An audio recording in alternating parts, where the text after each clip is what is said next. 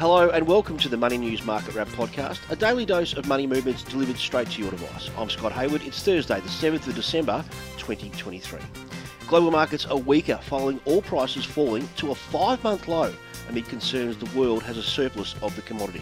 And that might be good news for motorists, but not so much for energy stocks today. The ASX 200 was down for most of the day, but jumped in the end of the day match to finish down just 5 points to 7,173. But even though today was more muted, let's put that in a bit of perspective. The ASX 200 rose 1.65% yesterday and is up almost 6% since the start of October. But while you might think that company action might start to wind down as we enter summer, that wasn't the case after the closing bell last night. That's when we learned the plans of runaway pharmacy success story Chemist Warehouse. It's not a company that's listed on the ASX, but currently has control of 500 stores that generates $3 billion in annual revenue and $300 million in annual profit. So you can see why investors want to get their prescriptions filled through the share market. Well, after the market closed last night, we heard that Chemist Warehouse might be making a play for entry into the Australian Stock Exchange. It's an unusual one too, with the retailer looking to take control of already listed pharmaceutical wholesaler and distributor Sigma Healthcare in a reverse listing. The deal, worth around $8 billion, is due to be announced in the coming days, with Sigma being placed in a trading halt. The $350 million capital raising that Sigma are doing is being handled by Goldman Sachs, while the board makeup is still being worked upon. Certainly a company in rude health, and share traders will be able to get the good medicine very soon. To the winners, and Chemist Warehouse isn't the only company in the M&A space to focus on right now. Perpetual share price jumped 8% higher to $25.66 after the firm formally rejected a $3 billion buyer proposal from investment conglomerate Washington H. Soul Pattinson. And lithium stocks have again started their long road to recovery. Pilbara Minerals up 4.4% to $3.56 and IGO up 2% to close just under $8. And global markets get spooked on sudden drops in the price of oil, and that's what happened in the last 24 hours. US oil dropped 4.1%, while Brent crude slid more than 3.5%.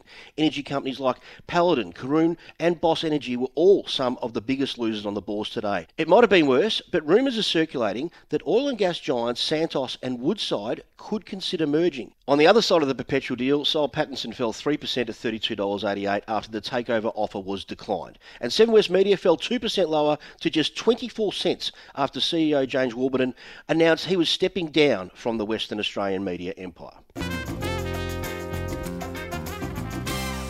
The Aussie dollar has dropped in the last 24 hours, now sitting at 65.28 US cents. Our dollar will also get you 52 British pence, 97 Japanese yen, and now at $1.06 New Zealand. Gold is steady at US $2,044 an ounce. Iron ore is stronger, up to US $132 a tonne. But as I mentioned, all prices are down, and Brent crude has fallen to a 5-month low, now worth US $74.68 a barrel. And Bitcoin, well, defying gravity, one Bitcoin now worth 67,319 Aussie dollars. And just finally, it's been a rough year for Qantas, and they're thinking of every trick in the book to try and get their reputation with customers back again. So, let the booze flow. Yes, Qantas is set to adjust its domestic economy bar service, bringing forward the start of happy hour from 4 p.m. till midday. Qantas economy travellers can now look forward to complimentary beer and wine, of course filled with Australian options. Good news for those in it for the long haul too, with flights longer than 2.5 hours departing from 9 a.m. also to be stocked.